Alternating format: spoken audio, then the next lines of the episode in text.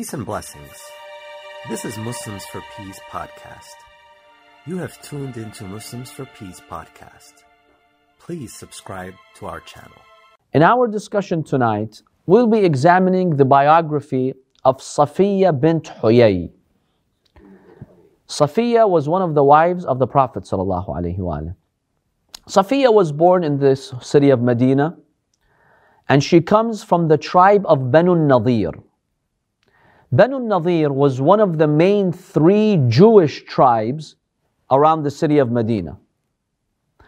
And so she was the daughter of Huyay ibn Akhtab.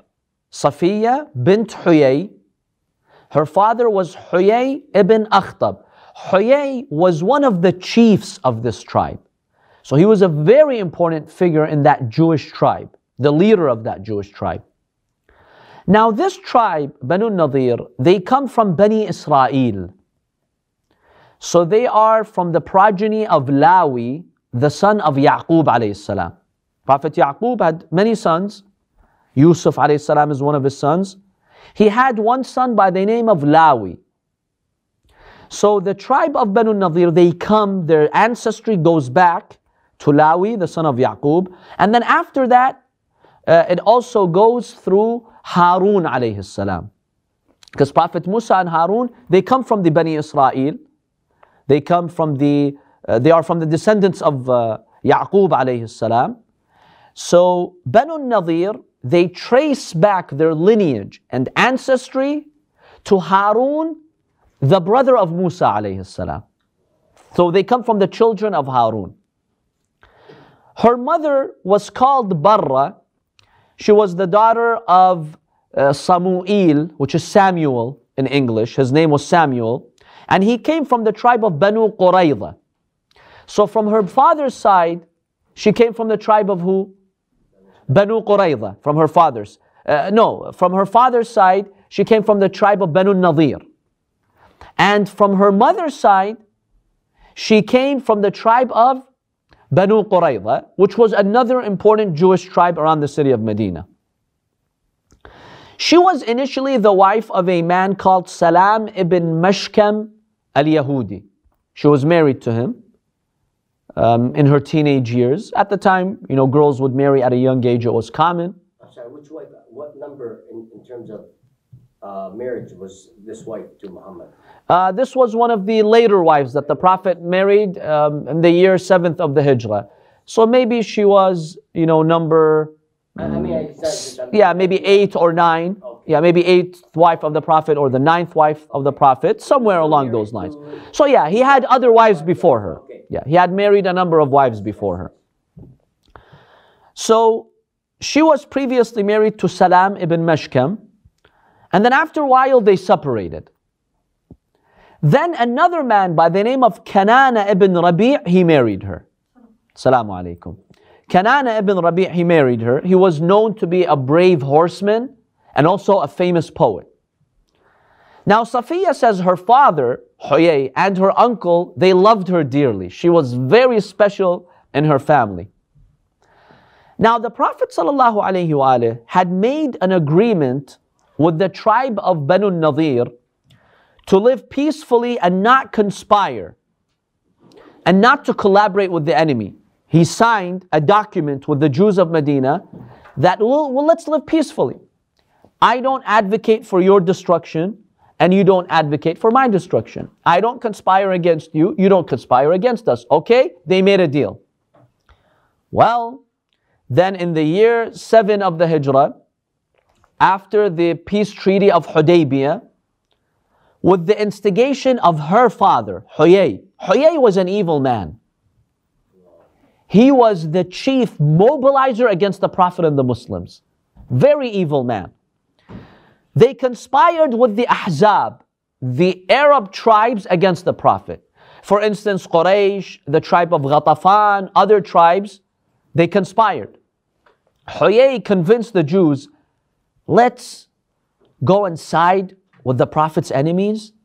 And because we live around Medina, we know uh, the logistics of Medina, we know the weak spots. We'll teach the pagans how to come and enter, strike, and kill the Prophet and kill the Muslims. Now that was treason. The Prophet made a document with you that you live as one community, citizens of Medina.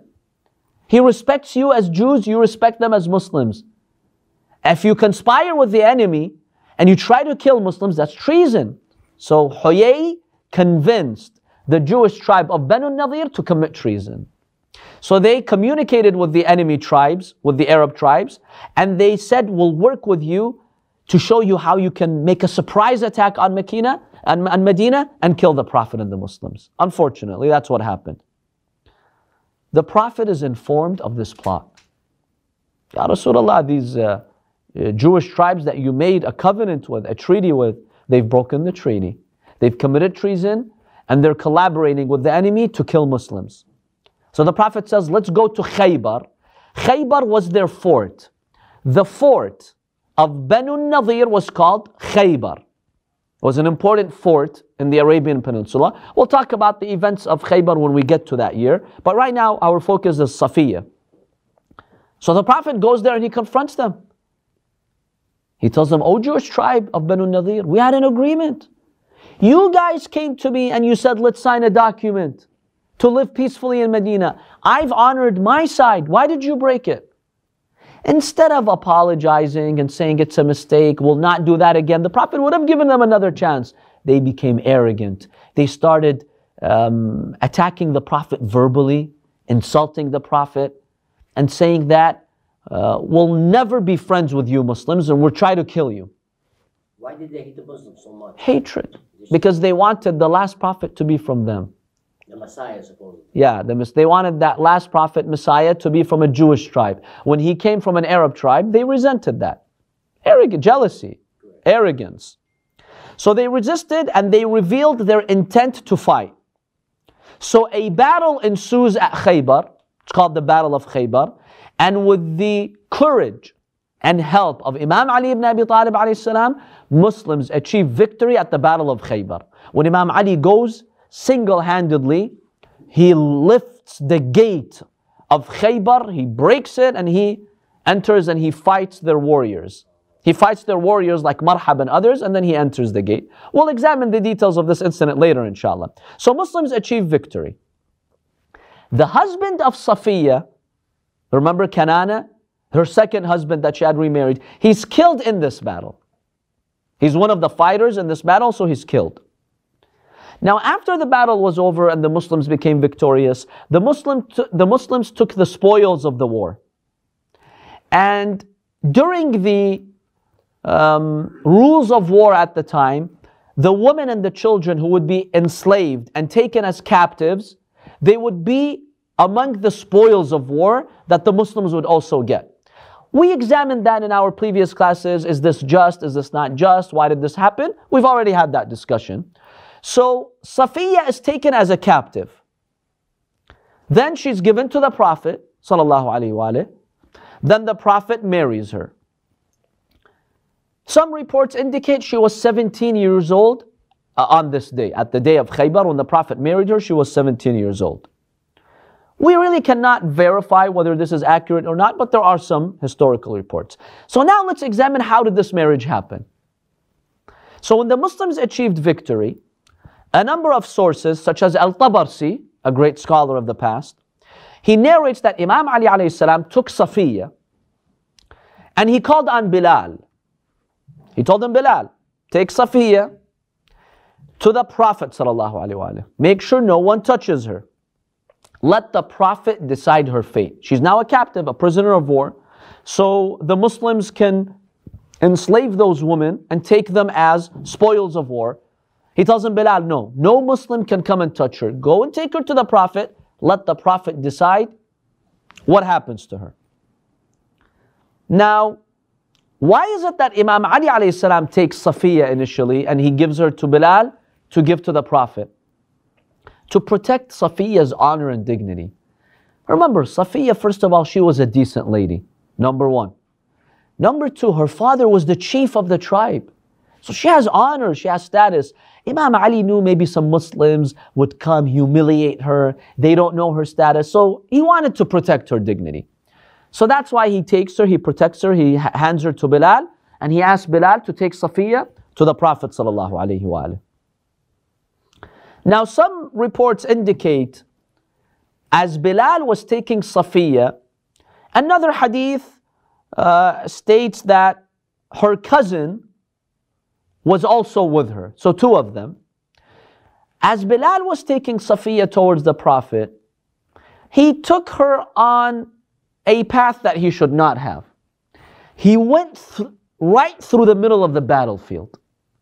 So he's telling her, Come, let's go and see the Prophet. Instead of taking another route, he goes in the middle of that bloodshed and violence and dead bodies.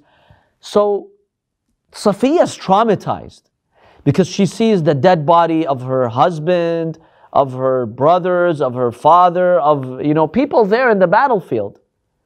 That's not something you should let a woman see, right? Any person see, but especially a woman. So he takes her through and she starts sobbing and crying. So she gets to the Prophet sallallahu and uh, she was like suffocating from trauma by seeing those bodies. The Prophet rebukes Bilal. The Prophet tells him, أَنُزِعَتْ مِنْكَ الرَّحْمَةُ يَا Bilal? Bilal, there's no mercy in your heart?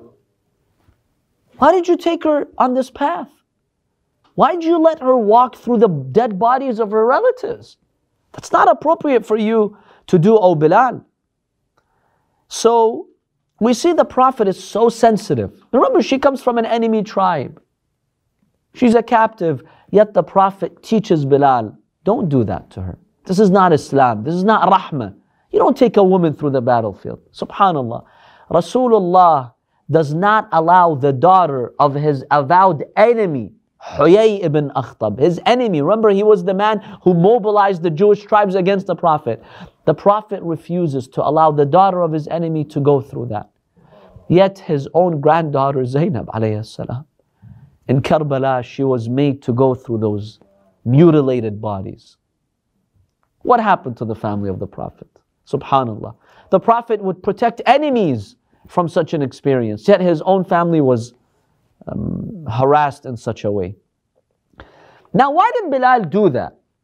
We don't believe that Bilal deliberately did that. It's very unlikely that he walked that path in order to show Safiya the dead bodies of her relatives so she can be traumatized. You know, it, it, it does not befit Bilal's character.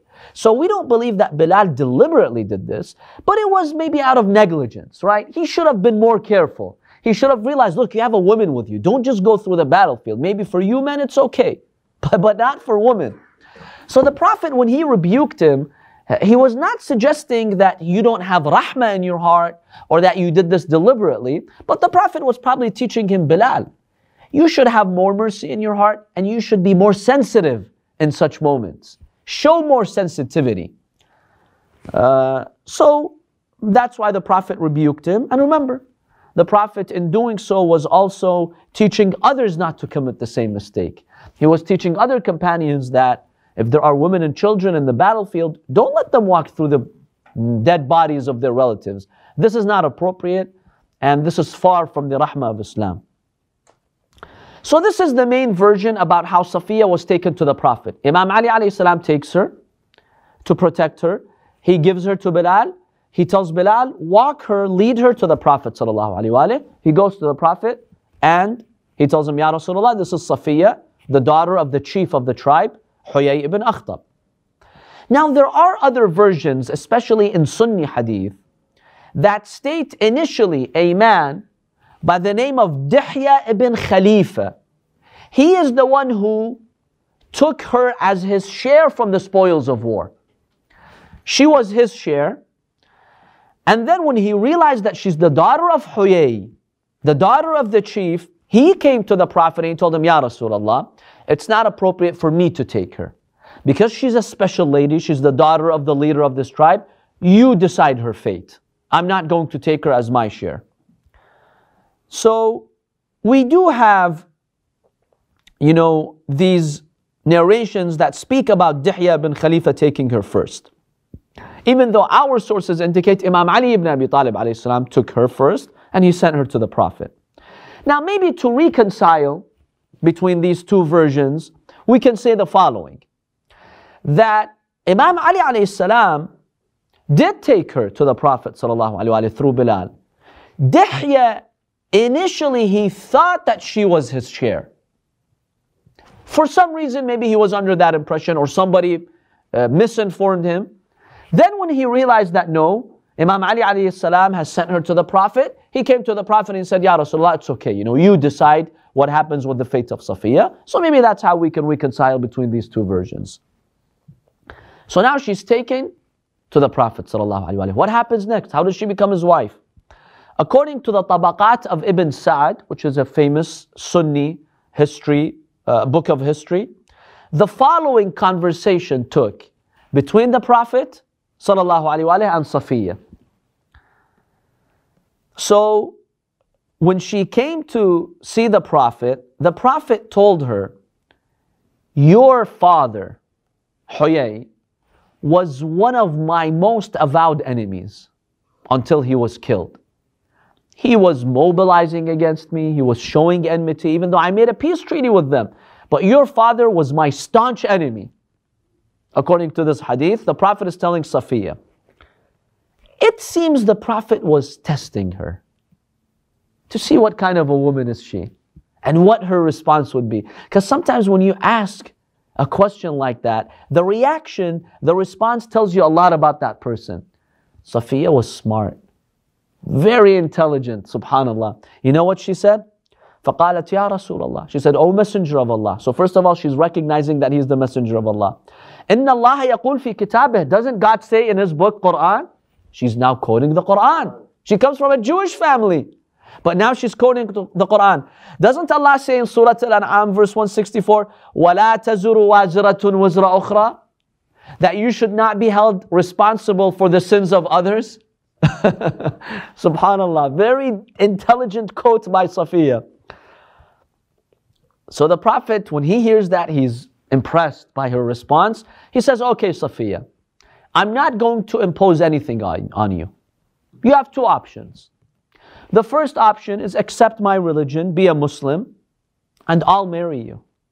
And there's no greater honor than having Rasulullah marry her. Or you can decide not to be with me, stay a Jewish, and I'll send you back to your people. I'll send you back to your relatives who are alive. So the Prophet did not impose anything on her. Remember, she's a captive. According to the legal, um, you know, uh, laws of the time, the Prophet could have imposed anything on her. She is now a captive, an enslaved woman. She has no right to demand her, herself to be free according to the legal details of law at the time. But the Prophet gives her that option. He tells her, if you stay with me and become a Muslim, I'm willing to marry you. Otherwise, I can send you back to your family. So, khtari, you choose. What does she choose? Mary. She said, Ya Rasulullah, لقد هويت الإسلام. Ya Rasulullah, I'm genuinely interested in Islam. I love Islam. وصدقت بك قبل أن تدعوني. I've believed in you before you ask me to believe. I've already believed in you. Then she says, Ya Rasulullah, let's look at my options. Why would I go back to my tribe or family? My dad, my, my father killed, my husband killed, brothers killed. Why would I go back? Of course I'll choose you and to stay with you. وخيرتني الكفر والإسلام and you're giving me the option to become a Muslim, a believer in God, or to stay in disbelief and kufr. فَاللَّهُ وَرَسُولُهُ أَحَبُّ إلَيَّ. I prefer to stay with Allah and the Prophet. So um, I will take that as opposed to you liberating me, freeing me, and sending me back to my relatives. No, I'd rather stay with you here as a slave than to go back to my tribe as a free person. Look at her iman, look at her commitment. So the Prophet ﷺ said, Okay, in that case, I will marry you. By the way, there's an interesting point here when the Prophet brings up her father, Huyay. You know, those who claim that Abu Bakr and Umar were very righteous companions because the Prophet married uh, their daughters And that's an indication that the Prophet loved them, they were good people, they were, you know, righteous companions, because why would the Prophet then marry their daughters, right? This is an argument that some people make. The response to that is the story of Safiya. Safiya's father was the chief mobilizer and enemy of the Prophet. He mobilized people against the Prophet. Yet the Prophet married his daughter. So, does the Prophet marrying someone's daughter indicate that the father is a good person? Absolutely not. Here you have an enemy to the Prophet, yet the Prophet married his daughter. So no one can make the argument that if the Prophet married the daughter of X companion or Y companion, then because of that they're good people. Or the Prophet was making a statement that I approve of you guys. You are good people. That in itself is not evidence. And the reason why that's not evidence is because we have another example. The Prophet marrying Safiya, even though her father was a disbeliever. Not, not only was he a disbeliever, he was a staunch enemy to the Prophet. Yes. If you use this justification, doesn't say that the woman herself, she's good? Like Aisha, Hafsa. We're not talking about the woman herself. We're just stating that if someone says this companion is righteous because the Prophet married his daughter, we tell him there's no such thing. Because the Prophet can marry the daughter of a bad person. It has happened. And remember, we have two examples. This Huyay and another one. Umm Habiba Abu Sufyan. When Abu Sufyan was a mushrik and he was an enemy of the to the Prophet, the Prophet married his daughter. So just because the Prophet marries a person doesn't mean the father is a good person. We want to rule that out. Now, whether she's a good person or not, that's another discussion. So, from this angle, I wanted to bring this analogy. Because there are people who use this argument. Yeah, the Prophet wanted to, you know, embrace them and show that they're really righteous, and so he married their daughters. No, there's no such argument. The Prophet married daughters of disbelievers. Yes, brother. Yeah, Um Habiba. That, that we have another example here. So in any case, the Prophet gives her the option to be Muslim and he'd marry her, or to stay Jewish and go back and he'd still liberate her. But, you know, she refused to go. So she had a way out. Nobody forced her to be the wife of the Prophet or to stay as a captive. In fact, she had a way out, but she chose to stay with the Prophet. So one report states that the Prophet had her stay with Umm Sulaim. Who's Umm Sulaim? Umm Sulaim is the mother of Anas ibn Malik. You've heard of Anas ibn Malik, the companion of the Prophet? His mother, Umm Sulaim, the Prophet kept Safiya with her to teach her maybe more about Islam. And then, once she fully embraced the religion of Islam, the Prophet freed her. And then he married her. And what was the dowry of Safiya? No. The dowry of Safiya was her freedom. The Prophet ﷺ stipulated the dowry of Safiya, her freedom, that I free you from slavery because she was enslaved at the battle, and my freeing you is my dowry for you. Because that has material value. Because Safiya, how much can you sell her in the market? Let's say 500 dinars, right? Let's say. So basically, when you say that I make the dowry your freedom, that means what's your worth? 500 dinars, let's say.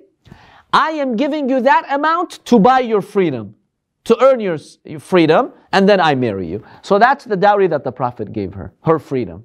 He freed her for the sake of Allah subhanahu wa ta'ala. Now, when, she, when the Prophet decided to marry her and she accepted, she entered the Prophet's tent. And so the Prophet saw her face for the first time from close up. When the Prophet looked at her face, he noticed a bruise, a mark on her face. The Prophet asked her, What's this bruise? She told him, Ya Rasulullah, I saw a dream before the battle of Khaybar. I saw a dream. And in my dream, I saw a moon coming from Yathrib, from Medina, from your city. And that moon landed in my lap. Other wives of the Prophet, by the way, have had similar dreams. So I had this dream. When I woke up, there are now two versions. The first version states, she says, I told my husband about this dream. When he heard this dream, he slapped me hard. He bruised me. And he told me, Oh, this dream that you had is an indication that this king of Yathrib, remember, they don't call him a prophet. That's how stubborn they were. King, meaning the prophet, you know, that you're going to marry him? So this upset him so much, he slapped her.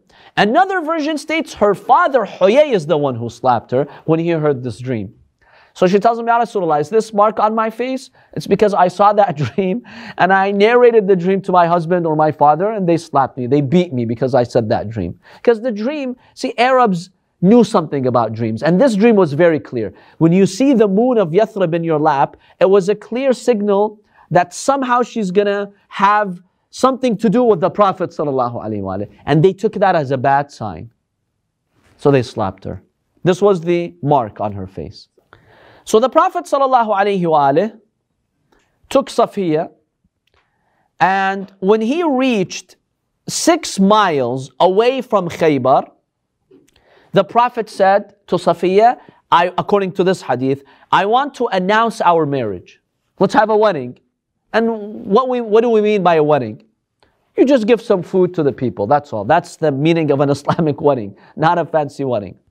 So let me inform my companions that we got married and let me ask them to bring some food to, distrib- to distribute to the people. According to this hadith, she refused to marry the Prophet six miles away from Khaybar, in that area. So the Prophet ﷺ did not say anything. It's kind of offensive for her to do that, right? The Prophet is suggesting, let's get married. She says no. So when they reach Sahba, which is farther away from Khaybar, she said, Now I accept, let's get married. According to the hadith, the Prophet asked her, Why did you ref- refuse the first time and you accepted here? She said, Ya Rasulullah, in that first area where you suggested, six miles away from Khaybar, we were too, too close to the Jewish tribes and forts.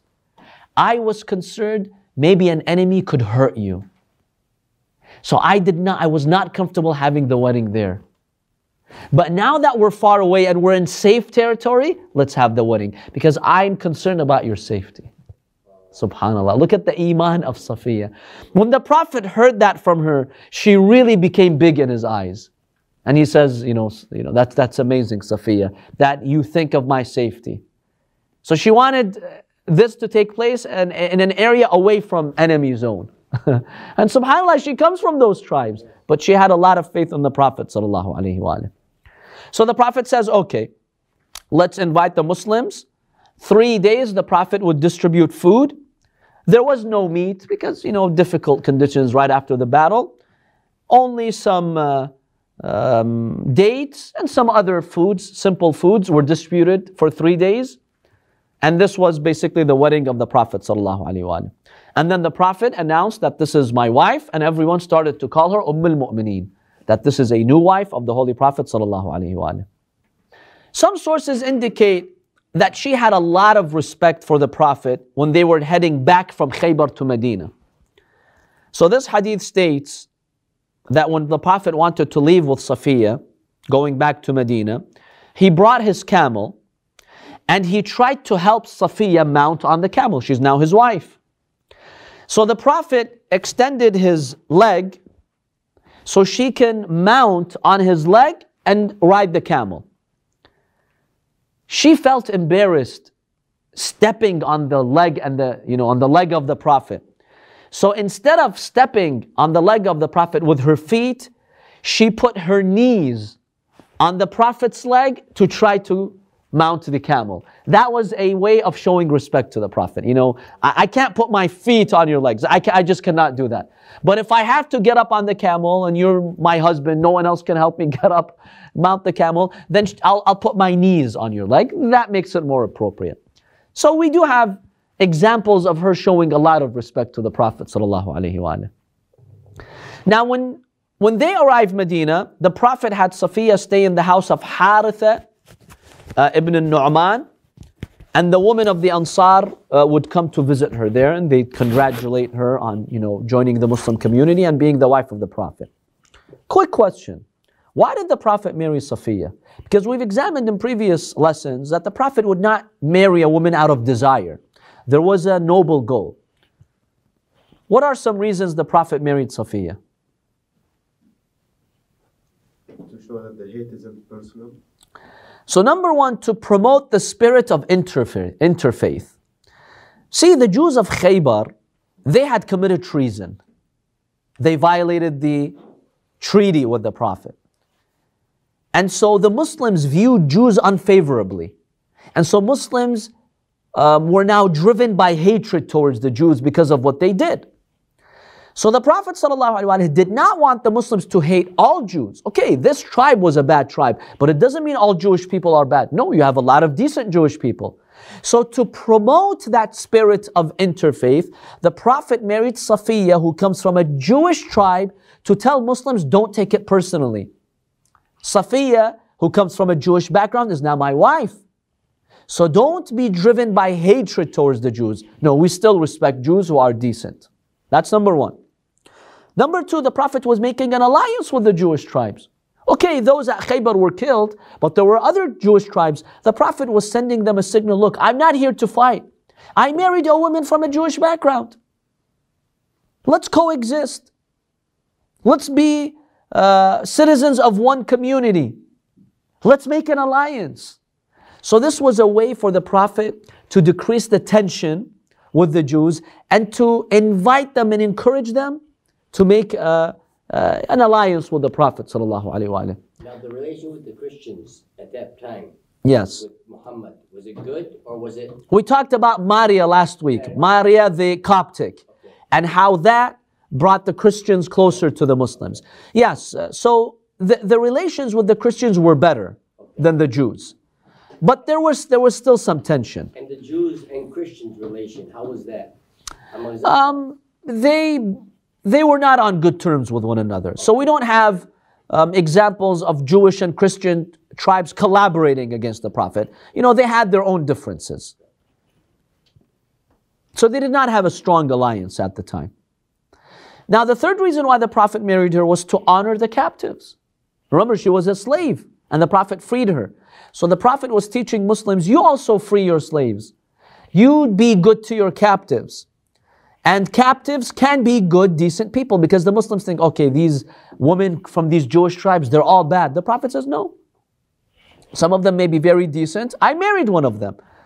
So the Prophet was giving status to those captives by marrying Safiyya.